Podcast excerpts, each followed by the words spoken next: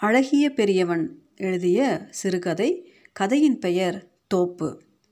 மாலையில் பள்ளிக்கூடம் விட்டு வந்தபோது சாம்மொடியை பஸ் நிலையத்தில் பார்த்ததிலிருந்தே தவிப்பு கூடிவிட்டது. இனிப்பு கடையோடு இருக்கும் தேநீர் கடை ஒன்றின் உள்ளே போய் உட்கார்ந்து கொண்டவுடன் சாமுடி தேநீருக்கு சொன்னான். அது வரும் வரை பேசிக்கொண்டு இருந்தோம். பேச்சினூடே திடீரென என்னிடம் அவன் சொன்னான் வேங்கப்புலி உங்கள் ஊர் பாண்டுரங்கன் தென்னந்தோப்பு விலைக்கு வரதான் வாங்குறியா? அங்கேயே எனக்கு கவனம் தப்பிவிட்டது. தேநீரை லைத்து குடிக்க முடியவில்லை. பழுப்பு நிற தேயிலை சாரால் நனைந்து இருந்த கண்ணாடி குவளையின் வட்ட விளிம்பு எமது கடந்த காலத்தை பொத்தி வைத்து இருக்கும் கண்ணாக மாறிவிட்டிருந்தது. கசப்பும் குதூகலமும் அலைதலும் நிரம்பிய அந்த குவளையின் விளிம்பில் வாயிட்டு என் கடந்த காலத்திலிருந்து ஒரு மிடறு பருகினேன். என் அம்மா தவணக்கொடி என் மனதில் வந்து அமர்ந்து கொண்டார். தென்னையின் சிறக்களிப்பின் போதும் தேங்காய் வெட்டியின் போதும் தோப்பு முழுவதும் மலையலையாய் பரவும் அவரின் ஏவலும் குரலும் அதட்டுளும் தழும்பி தழும்பி வந்து நெஞ்சின் விளிம்பில் இடித்தன. அம்மாவுக்கு திடமான உடல்வாகு. தெளிவானதும் அழுத்தமானதுமான முகம். மிக தீர்க்கமான பார்வை. ரத்தம் தெரிப்பது போலத்தான் எப்போதும் பேசுவார். நல்ல தைரியசாலி. அப்பாவோ இதற்கு நேர் எதிர். தயக்கமுடன் தான் பேசுவார். எதிலும் நிறைவு அடையாத வெறுமை. அவர் சொற்களில் கசியும். மௌனக்கூடு ஒன்றே அவர் சுமந்து கொண்டு இருந்தார் மனிதர்களிடம் புழங்கிய நேரம் போக அக்கூற்றுக்குள் நுழைந்து கொள்வார். ஆனால் அப்பா கடின உழைப்பாளி. எனக்கு மன முதிர்ச்சி உண்டான நாளிலிருந்து நான் இந்த வேற்றுமையை கவனித்து வந்திருக்கிறேன். எங்களுடன் தோப்பிலேயே தங்கிவிட்ட தாத்தா அடிக்கடி அம்மாவிடம் அப்பாவை பற்றி சொல்வதை நான் செவிமடுப்பேன் என்னவோ தாயி வாயி செத்தவனை நீ தான் பார்த்துக்கணும். அந்த ஆண்டவனுக்கு தெரியாதா? முடிச்சு சரியாக தான் போட்டிருக்கான். ஒரு அதவைக்கு ஏத்த துணையா? இப்போது விலைக்கு வந்திருக்கும் பாண்டுரங்கனின் கசத்தோப்பு தான் அப்போதைய எங்கள் வீடு.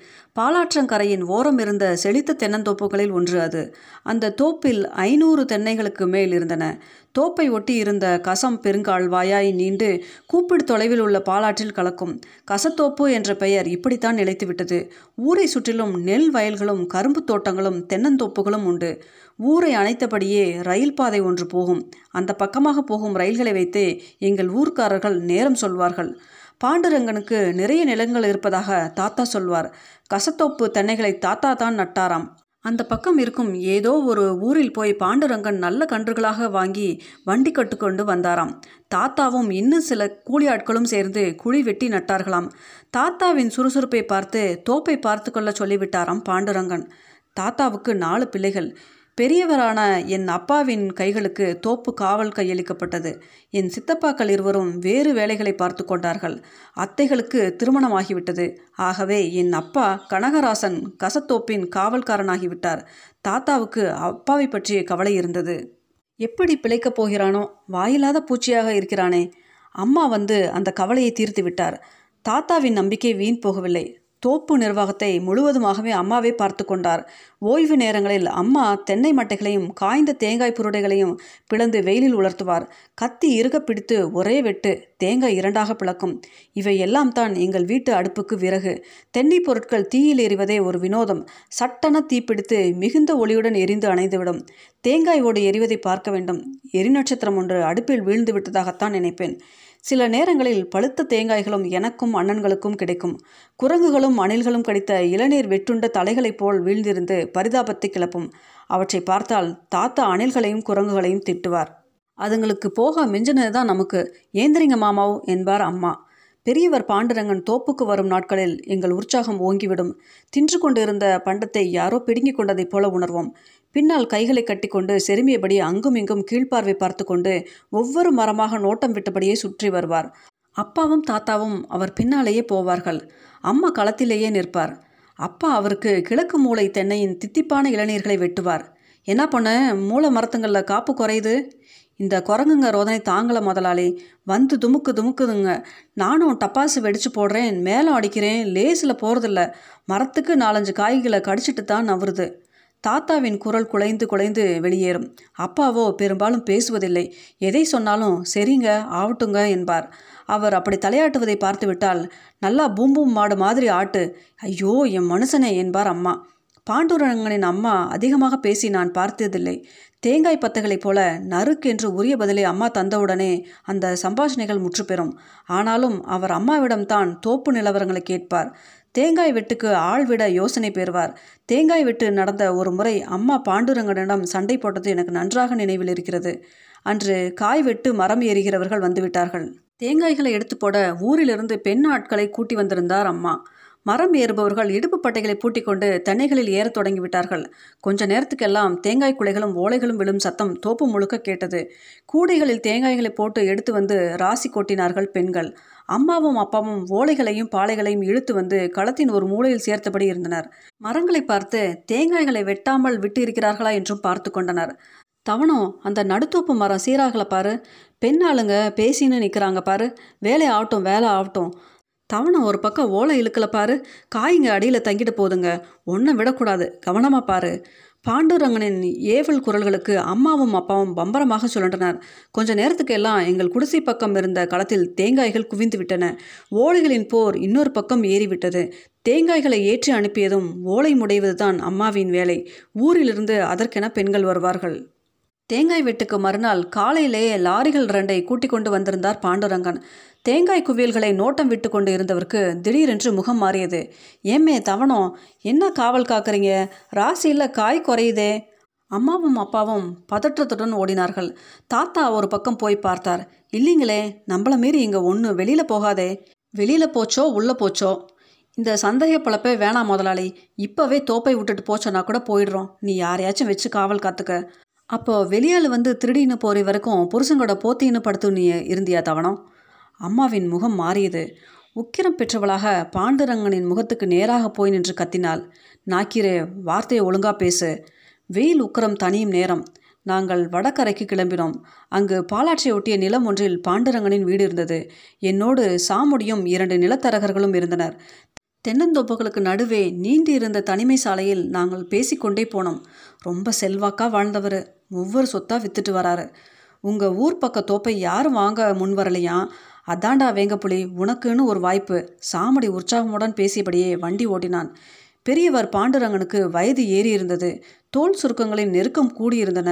உச்சி வரை வழுக்கை கண்டிருந்த தலையில் செஞ்சாந்தில் நீளமான ஒற்றை நாமத்தை எடுத்திருந்தார். முகம் இன்னும் அகன்று தெரிந்தது. நல்ல ஜாதிக்காய் மரங்க. மரத்துக்கு ஏற நூறுக்கு மேலே காய்க்கும். வருஷத்துக்கு மூணு வெட்டு. எனக்கு பேச்சுவார்த்தைகளில் மனம் இழையவில்லை அந்த மனிதரை முகம் கொடுத்து பார்க்க பிடிக்கவில்லை. முள்மேல் இருப்பது போல இருந்தேன். பதினஞ்சு லட்சத்துக்கு என்று சொன்னது பனிரெண்டு என முடிவானது. திடீரென்று என்னிடம் பாண்டுரங்கன் கேட்டார் உனக்கு எந்த ஊருன்னு சொன்ன? இப்போ பேசுகிற தோப்பு இருக்கிற ஊர்தான் என்றான் சாமுடி எனக்கு பதிலாக. நீ தவணம் மகனா? எனக்கு உலுக்கி போட்டது நான் அவரை கூர்மையாக பார்த்து கொண்டே தலையசித்தேன். நாங்கள் விடை பெறும்போது அவர் வழிகூட்டும் சொற்கள் எங்கள் காதுகளில் விழுந்தன. நான் மட்டும் திரும்பவில்லை. இரவில் உறக்கம் பிந்தியது. நான் மாடியறை முற்றத்தில் நேரு விழிப்பற்று உழவினேன். அந்த தோப்பை விலை பேசியிருக்க வேண்டாம் என்று தோன்றியது. நான் மன்னிக்க முடியாத தவறு ஒன்றை செய்யத் தொடங்கிவிட்டதாக நினைத்தேன். இன்னொரு விசை யோசனையில் அதை வாங்குவது சரி என்றும் தோன்றியது. கசத்தோப்பின் வடக்கு மூலையில் இருந்த ஒரு தென்னையிலிருந்து தான் என் தம்பி ராகுலன் விழுந்து செத்தான். அது பாண்டுரங்கன் செய்த கொலை என்றே நான் உறுதியாக நினைக்கிறேன். அப்பொழுது நான் ஒன்பதாம் வகுப்பில் படித்து கொண்டிருந்தேன். விடுமுறை நாள் ஒன்றில் எங்கள் குடும்பத்தோடு ஊரில் உள்ள ஒருவரின் வீட்டு நிகழ்ச்சிக்கு போய்விட்டோம். தோப்பில் தாத்தாவும் ராகுலனுமே இருந்தார்கள். பொழுது மங்கும் நேரத்தில் யாரோ ஒருவர் ஓடி வந்து உன் மகன் மரத்திலிருந்து உளுந்துட்டானான் தவணம் என்றார். அதை கேட்டதும் ஊரே அதிர்கிற மாதிரி ராகுலா என்று கத்தினார் அம்மா. ராக்காசியைப் போல தோப்பை பார்த்து ஓடினார். நாங்கள் எல்லோரும் பின்னாலேயே ஓடினோம். வடமூலையின் ஒரு தென்னை அருகில் விழுந்து கிடந்தான் தம்பி. அவன் உடலில் எந்த அசைவும் இல்லை. அம்மா தரையை பேயாய் அடித்துக்கொண்டு அவன் மேல் விழுந்து அழுந்தார் அவரின் முடி களைந்து முகத்தை மூடியிருந்தது. அப்பா தம்பியின் தலைமாட்டில் உட்கார்ந்து அழுது கொண்டிருந்தார். நாங்கள் ஆளுக்கு ஒரு திசையில் நின்று கதறினோம். நான்கை இந்த மரங்கள் தள்ளி வரப்பின் மேல் பாண்டுரங்கன் நின்றிருந்தார். அவருக்கு பின்னால் அவரின் உறவினர்கள் சிலரும் அவர் மகனின் நண்பர்களும் மிரட்சியுடன் நின்றிருந்தனர். பாண்டுரங்கன் முகத்தில் சலனமே இல்லை. முதலாளி சொந்தக்காரங்களுக்கு இளநீர் ஓணும்னு புள்ளைய மரமேற சொன்னார். நான் வானான்னாலும் கேட்கல உச்சிக்கு போயிட்டான். புள்ளையால் முடியல. என் கண்ணு எதிரிலேயே புள்ள துணி மூட்டை மாதிரி சொத்துன்னு உளுந்துட்டான் தாயி. தாத்தா சொல்லிக்கொண்டே குலுங்கினார். திடீரென்று ஆங்காரத்துடன் எழுந்து ஓடி பாண்டுரங்கனின் சட்டையை பிடித்து உலுக்கினார் அம்மா. அவர் அம்மாவை மூர்க்கத்தனமாக தள்ளிவிட்டு வேகமாக போய்விட்டார். பாண்டுரங்கன் வீட்டுக்கு நியாயம் கேட்டு போன ஊர் சனத்தை அங்கே காவலுக்கு வந்திருந்த போலீஸ்காரர்கள் அடித்து விரட்டி விட்டார்கள். நாங்கள் கொடுத்த புகாரை காவல்துறை வாங்கி வைத்து கொண்டது. சில நாட்களுக்கு பின் தாயின் மரணத்தை பார்த்த ஒரே சாட்சியான எங்கள் தாத்தா ஊர் ஓரம் இருந்த பாலங்கிணற்றில் பிணமாக கிடந்தார். எப்போது தூங்கினேன் என நினைவில்லை. காலையில் என் மனம் தெளிந்து இருந்தது. நாங்கள் எல்லோரும் அந்த தோப்பு வீட்டில் பிறந்ததாக அம்மா சொல்லியிருக்கிறார். தம்பியின் மரணத்துக்கு பின் தோப்பை விட்டு வெளியேறிய போது அம்மா அந்த தென்னையின் கீழே நீண்ட நேரமாக அழுது கொண்டிருந்தார். அவரை தூக்கி நிறுத்தி புறப்பட செய்தபோது அம்மரத்தடியில் மண்ணை முந்தானையில் முடிந்து கொண்டார். நாங்கள் அங்கு பிறந்திருக்கிறோம். எங்கள் பிரியமானவர்களின் துர்மரணங்கள் அங்கே நேர்ந்திருக்கின்றன. அது எமது வீடு. அதை என் அம்மாவுக்கு சொந்தமானதாக வாங்கி தருவதை விடவும் ஒரு சிறந்த பரிசை அவருக்கு நான் தந்துவிட முடியாது. நான் அந்த தோப்பை வாங்கிவிடலாம் என மனப்பூர்வமாக முடிவு செய்து கொண்டேன். சில மாதங்களுக்கு முன்புதான் அம்மாவின் நடமாட்டம் குறைந்து போனது. இப்போது அதிகமும் படுக்கையிலும் உட்கார்ந்தபடியும் தான் அவரின் நாட்கள் கழிந்து கொண்டிருக்கின்றன. நான் பதற்றமுடனேயே இருந்தேன். பத்திரம் கைக்கு வர சில நாட்கள் ஆகும் என்றனர். நான் எதிர்பார்த்திருந்த நாளும் வந்தே விட்டது. நிலப்பத்திரத்தை கவனமாக ஓர் உரையில் போட்டு பையில் வைத்துக்கொண்டு ஊருக்கு புறப்பட்டேன்.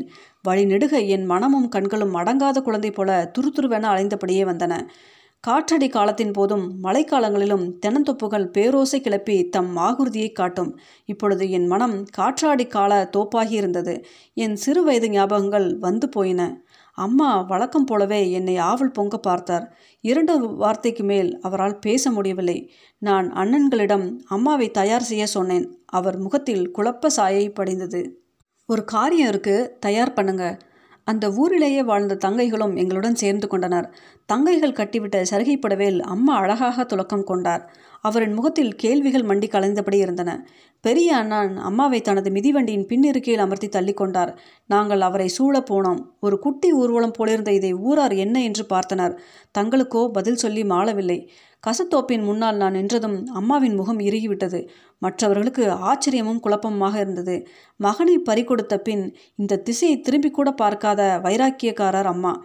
நான் உள்ளே நுழைந்தேன். அம்மாவை அழைத்து வர சொல்லி களத்தில் உட்கார வைத்தேன். குட்டிச் சுவராகி இருந்த எங்கள் வீட்டையும் பாங்கில்லாமல் கிடந்த தோப்பையும் அவரின் வறண்ட கண்கள் துளாவின.